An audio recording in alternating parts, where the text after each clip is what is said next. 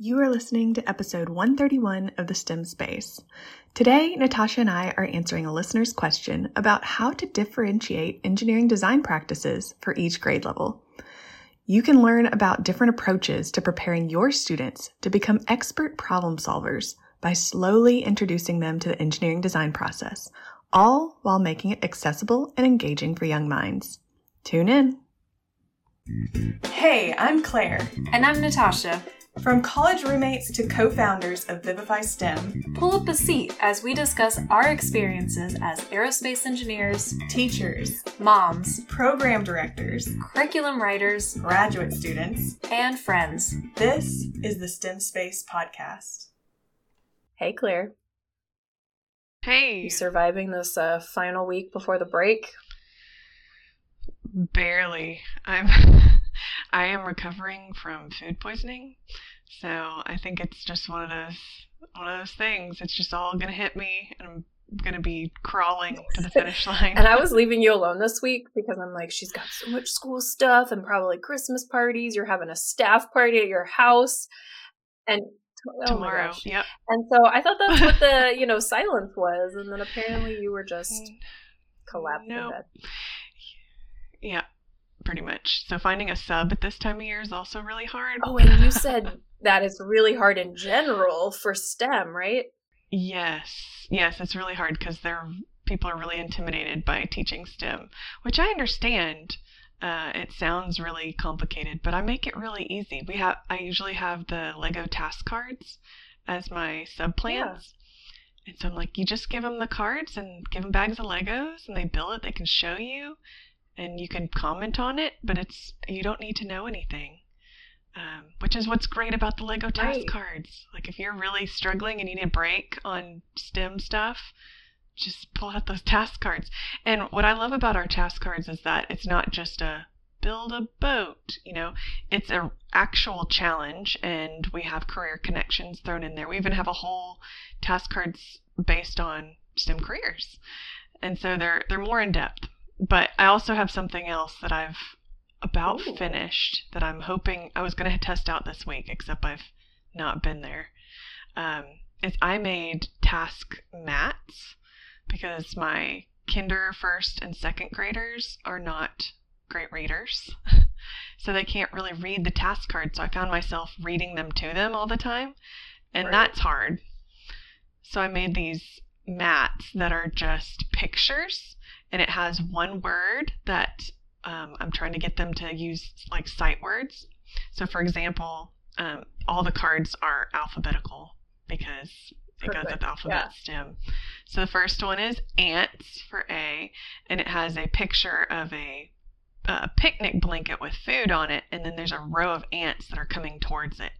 And so it's just basically build a way to protect your picnic from the oh, ants. That's so cool. And that's written on there for the teacher to like kind of help them, but it's to help them uh, practice identifying the problem. So they look at this picture and be like, what is the problem that I need to solve? The word is ants. Hopefully they can read that or sound it out. And then they have to solve that with Legos. Okay. First reaction is that's perfect for a family night, um, especially with the littles so you should definitely incorporate that in like a future family event. And Great two, idea. you had no idea what we were about to talk about, but that leads in perfectly into our today's podcast oh. topic. okay. Sweet. So thanks for setting up, Claire. Okay, we have a question from one of our listeners. This is from Christy in Coconut Creek, Florida. That sounds amazing. I'm I want to go there. Beach and white sand. No idea. And coconuts. Mm-hmm. okay, so she is a member of the STEM space. So she has access to all of our STEM lessons. And she's like, I use your scope and sequence, but I'm wondering if you could help me uh, figure out how to layer the engineering design process per grade level. So she needs some sort of scope and sequence for first through fifth grade on how to teach the engineering design process. Oh, so like scaffolding yeah. for and I gave her a response which you have not read. Um, but No. you are the expert as a kinder through ninth grade teacher. And so the reason why I think you set it up so well, because one of the first things I told her, like for the littles, I was like, don't even worry about the design process. Have them use task cards with really clear instructions or pictures on something to build that solves a problem.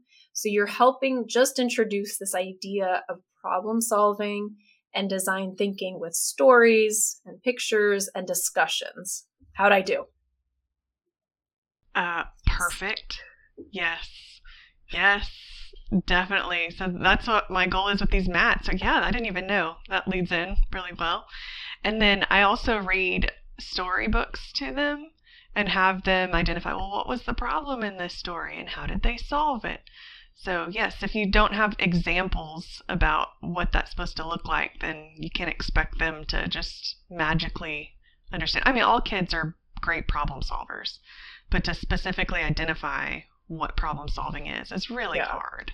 So we have to we have to walk them through that when they're little. When do you introduce, uh, or do you introduce the full engineering design process with your students? I teach them the song that I made up of the engineering design Are you gonna process sing it with starting in kindergarten. nope. I knew that was going to be the question. Because you know that will be Um, turned into a reel and put all of exactly. Yep. Emily, the one who uh, edits our podcast, would totally make that a and I'm getting over food poisoning. This is not the time for me to be singing. Um, yeah, it's it's yeah. I'll um, record my students Oh. doing it, and we can use that as like a that. reel. So we'll, I'll do that tomorrow. But yes, I start teaching them the song in kindergarten, so it's in their head. And then in second grade is when they really start doing engineering design process, like the full thing. Um, that it's usually best when the students are good Mm, readers. yeah. So that's usually about second grade. Okay, so I had a similar thought. So I was thinking kinder through first, just really talk about the three stages of STEM. And so kinder first is our stage one, right? Like building up communication Mhm. and that problem solving. But she asked specifically on design practices. And so I think it's just kind of introducing this idea of what engineers do to solve problems. And then second and third, I was giving her the advice to keep it really simple with design challenges and really focus on this idea of make, test, and think. So you have a problem, and usually these kids can just jump right in. It's harder for them to sit and not have access to the materials and kind of have to brainstorm and draw because it's so abstract for them. But you tell me if I'm wrong. Um, and so just like throw in and solve like a very simple design challenge with a few constraints to kind of set up how this idea works of design. And then they can keep testing until they have something that works. Yeah, I think that's really good. And I think part of that is knowing your students. So I've had some years where I'm like, yeah, they're definitely not ready to to be able to brainstorm and do a full design before building. Um, but like this year, my students are they're ready. I've had them since kindergarten, and so we've kind of worked up to it. And like we just did for Thanksgiving, the turkey nest challenge with my second graders and they did amazing. They drew their nest with and labeled their materials. Of course, the spelling was all over the place, but I tell them it doesn't matter. I just want you to put your ideas on paper. Um, I did something with them where I want them to to experiment more with the materials. So I said, okay, what do real turkeys build their nests out of? And so they would say, oh, well, probably anything that's outside that they can find. It's like, yeah, so that's what you're going to do too. So think about stuff in my makerspace and write down the materials you'd like to use for that. But then we're going to go outside and I want you to collect things like you're a turkey. So go find things that. that turkeys would use. So leaves. One group got a bunch of rocks, which I was like, uh, Okay, but the turkey nest, you your know- task is you're dropping an egg, right? Is that the setup? yes.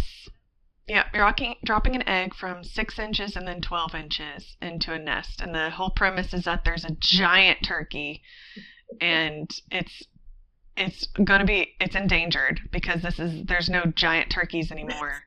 And it's because their eggs always crack because it's such a long way for their eggs to drop into their nest uh, and these kids are like is this real? Are we really trying to save the turkey? I'm like yes. Yes it is. It's like santa claus is oh, it's just yeah. Uh, so it's great because you know the more these kids uh, work with materials the more opportunities they have to figure out how to really brainstorm because they, they would experience and be like, oh yeah, cotton balls, that would be really great for making it cushy, which is what they say. I'm like, okay, absorbing force, but cushy, that works. Uh, so, so yeah, I think it's just knowing right. your kids, but uh, definitely by third grade, I start doing really more robust engineering design challenges. That's where I do the STEM Explorers.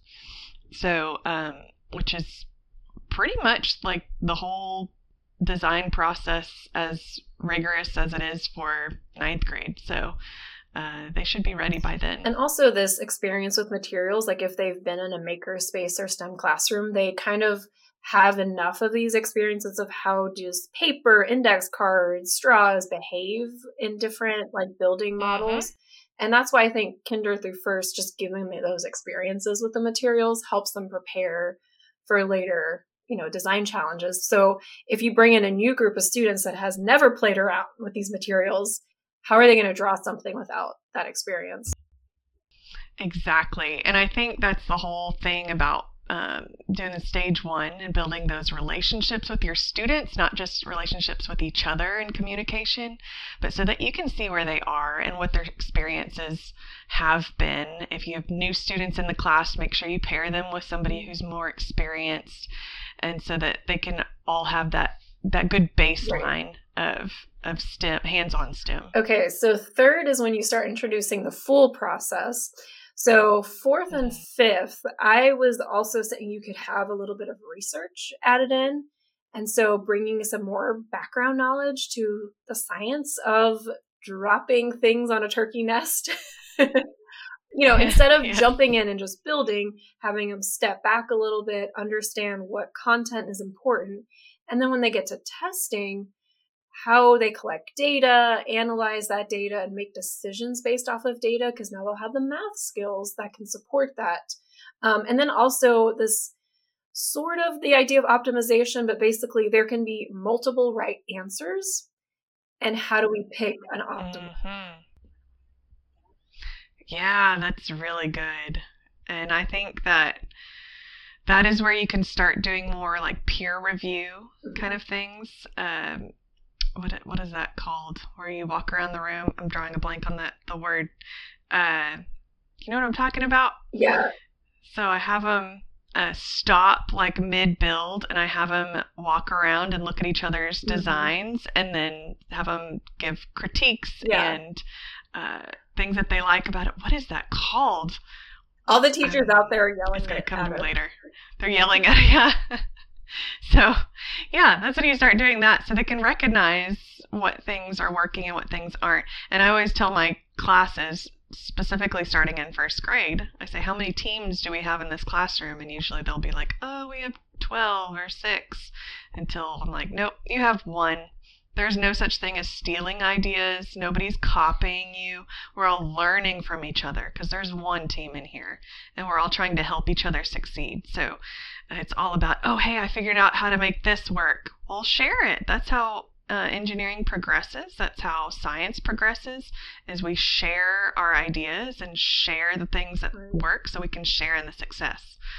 So research is part of that that's when my students start doing the really big real world problems. So we've built wheelchairs in the past. I start I do that in fir- in fourth grade. Uh, and so, and then starting in fifth grade, I've even done the um, weather balloon. So, which is really intense. Yeah. And obviously, you can layer on different difficulties on each of these projects so like how involved your students are yes. especially in the earlier stages of like figuring out the problem and that research phase and the testing um, so it's here like you said it's the teacher's involvement and understanding what their students are capable of And so that's why it was hard to answer Christy's question because I don't know her students. So I gave a mm-hmm. generic, if you have, you know, them for kinder through first or fifth grade, here's kind of how you can build that up. Um, but if you're dropping students in in third grade without any experience, like it, it's going to look really different. And going back to this idea of optimization, so I am, um, my head is full of my dissertation right now. I'm in the home stretch.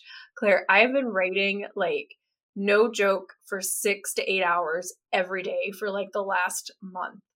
I did not know how much work was going to go in just like writing a freaking book, which is what you've always said we should do. And now I don't think we should. Good job. so much easier to just talk it out on a podcast. You don't have to like edit and make it pretty and all the references and citations. Yeah. Um, mm. so my I'm in chapter three of a five chapter dissertation. Chapter one's not done, so yeah, I know. Oh. Um, but this is the hard ones, right? These are this is the each chapter is a study. So I have like the research I did, and then I have to analyze the data, and then I have to like bring it all together. And so I was looking through over a hundred articles on engineering in middle school and i was trying to figure out like what are they doing what are students doing in engineering and i picked up on this idea that some focus on just get it to work. So kind of what we talked about like second and third grade mm. how do you make a design just work and meet the design criteria? But what's more challenging is this idea of optimization and there's a lot of designs that will work but what balances what the customer wants so they want it to look pretty they don't want to pay a lot of money and what you know technically works. What materials do you have? What is like your risk of if it fails how easy is it to produce um, thinking of like the full life cycle of a product and for me that starts going into more middle and high school is where i think that's appropriate and a tool that i liked that i think we should make a product on is a decision or design matrix.